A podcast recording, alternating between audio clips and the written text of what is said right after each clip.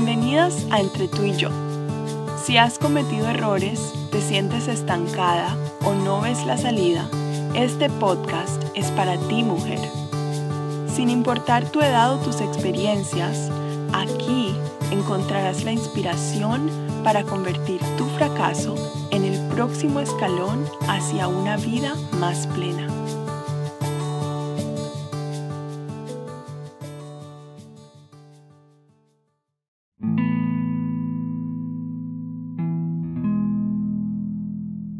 Hola mi preciosa y valiosa mujer que me escuchas.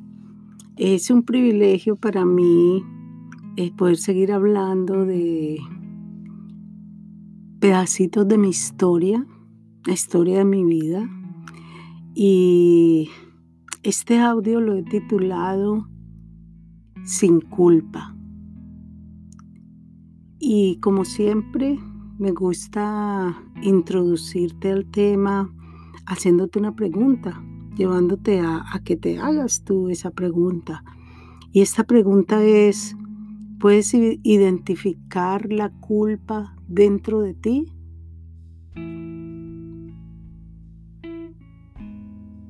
¿Qué piensas?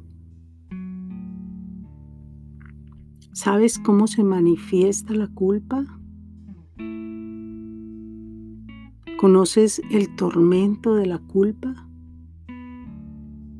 Quizá eres una mujer que, que vive con culpa, pero a la vez mm, tienes temor a enfrentar esa culpa, tienes temor a identificarla y ponerle un nombre. Déjame decirte que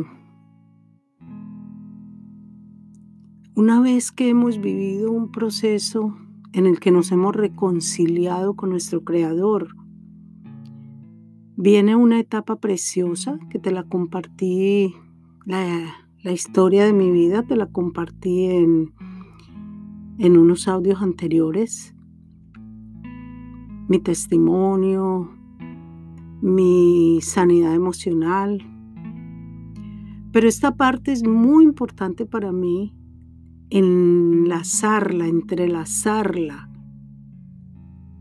con los anteriores porque muchas veces, fíjate, vivimos un proceso de arrepentimiento, sentimos genuinamente el perdón de Dios y sin embargo la culpa sigue atormentándonos.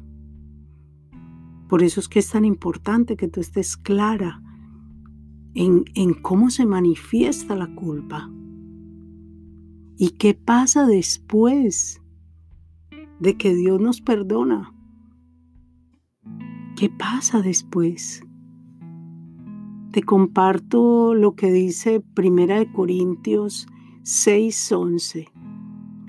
Y eso eran algunos de ustedes, pero ya han sido lavados, ya han sido santificados, ya han sido justificados en el nombre del Señor Jesucristo y por el Espíritu de nuestro Dios. Uf. De verdad que me llena de tanto gozo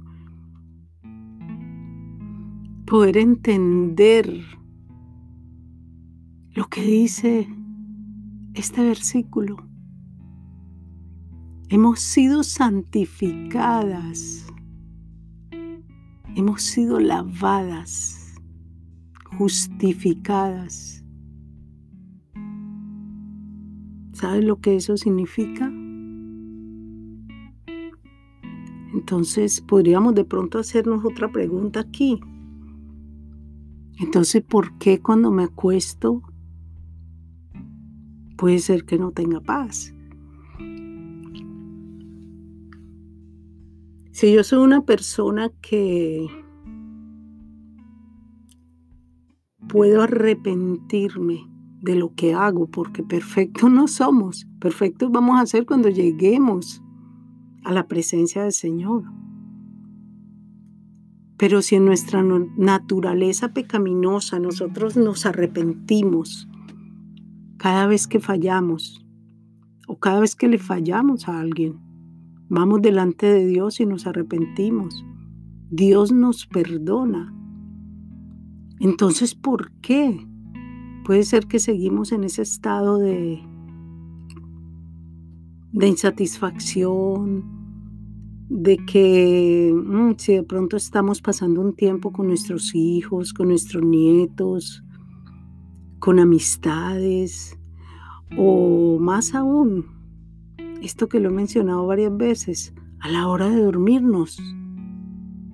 Y muchas veces a la hora de levantarnos también tenemos miedo a pararnos de la cama, tenemos miedo a enfrentar el día con todos los retos que pueda traer. Entonces, si hay un arrepentimiento delante de Dios, ¿por qué tiene que seguirnos atormentando la culpa? De pronto puede tener que ver con la reacción de a quien tú ofendiste. Si tú pediste perdón, yo en mi proceso, por ejemplo, Vamos a aplicarlo a, mi ejemplo de vida. Yo le hice daño a muchísimas personas. Aún muchas de esas personas o algunas de esas personas ni siquiera supieron que yo les hice daño. Pero como yo decidí vivir una vida sin secretos, sin secretos que me atormentaran y me dañaran. Mm, yo confesé estos pecados delante de mis autoridades espirituales. Y en mi proceso, que lo mencioné en, en otro de mis podcasts, en mi proceso de sanidad, de restauración, Mm, me enseñaron una herramienta que fue muy eficaz para mí. Y es, primero, después de que yo me arrepiento delante de Dios, yo le pido perdón a la persona a la que yo ofendí. Y, y esta herramienta de la que te voy a hablar es pedir perdón a través de una carta. Una carta en la que tú sin justificar tu, tu pecado, sin justificar tu actitud como ofensor, tú pides perdón y te arrepientes y haces un compromiso de llevar una relación diferente con esa persona a quien tú dañaste. Entonces, ¿qué viene después? Enmendar, restituir.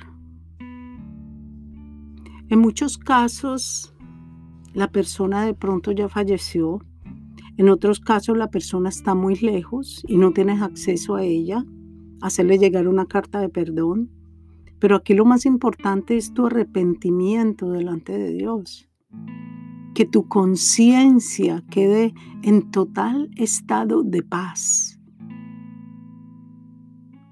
Porque si tú no tienes la oportunidad de enmendar o restituir el daño que hiciste, no quiere decir que tú tienes que seguir cargando con la culpa. ¿Me entiendes? Entonces es muy importante entender que el proceso de perdón lo vivimos primero que todo para, para sanar nuestro corazón, para sanar nuestra conciencia. Y esto solamente lo puedes vivir tú a solas con Dios. Entonces, si la persona está accesible como para tú de muchas maneras, hasta donde la realidad te lo permita, enmendar errores, restituir, que es el caso mm, restituir y enmendar, es un caso muy aplicable en nuestra relación con nuestros hijos. Hablo para las que tienen hijos, igual que yo. Vivir una vida sin culpa es muy importante para tu poder tener un fruto que permanezca de ahí en adelante. Después que tú soltaste la culpa. Pero analiza simplemente y si, y si esa culpa todavía te sigue atormentando, pregúntale a Dios. Pregúntale por qué. Quizá es muy posible que Dios te lleve a, a un episodio más de, esas, de esa misma situación en la que tú no te has arrepentido.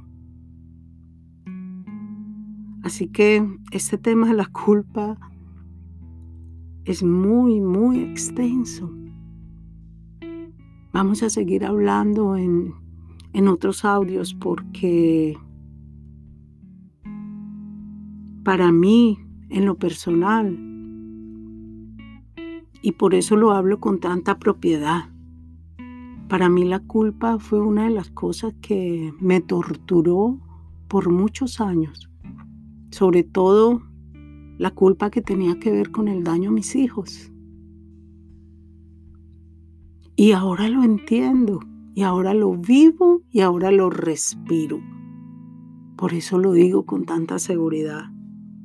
Yo vivo mi vida cristiana como una mujer que camina con la frente en alto, sin ninguna culpa ni condenación. Así que yo te animo, yo te animo que a través de de muchos momentos valiosos de intimidad con Dios, tú examines cómo está tu corazón con respecto a la culpa. ¿Será posible? ¿Será posible que después de Dios perdonarnos sigamos con ese tormento. No es justo. No es justo porque si Él te regaló el perdón, tú ya no necesitas más nada, necesitas simplemente enamorarte de tu Creador y dejarte enamorar por Él.